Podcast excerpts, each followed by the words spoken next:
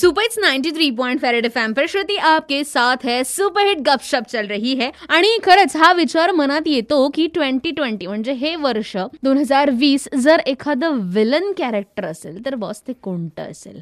कमालिका? गब्बर? मग रांबो खुशो की अजून काहीतरी. अरे देवा, खरंच. म्हणजे हे एखाद्या विलन कॅरेक्टर सारखंच आहे. पण मला सांगा, तुम्हाला काय वाटतंय? हो. आणि मी इंस्टाग्रामवर आर अंडरस्कोर श्रुतीवर सुद्धा स्टोरीवर तुम्हाला विचारलंय. तुम्ही तिथेही आन्सर देऊ शकता. सोचो सोचो. बड़ी तकलीफ़ दी है ना 2020 ने. कुछ अच्छे लम्हे भी है आई नो बट स्टिल कौन से विलन कैरेक्टर के साथ इसको आप रिजेंबल कर सकते हैं? जल्दी बताइए. सुनते रहो 93 पॉइंट फेरेड एफएम बजाते रहो.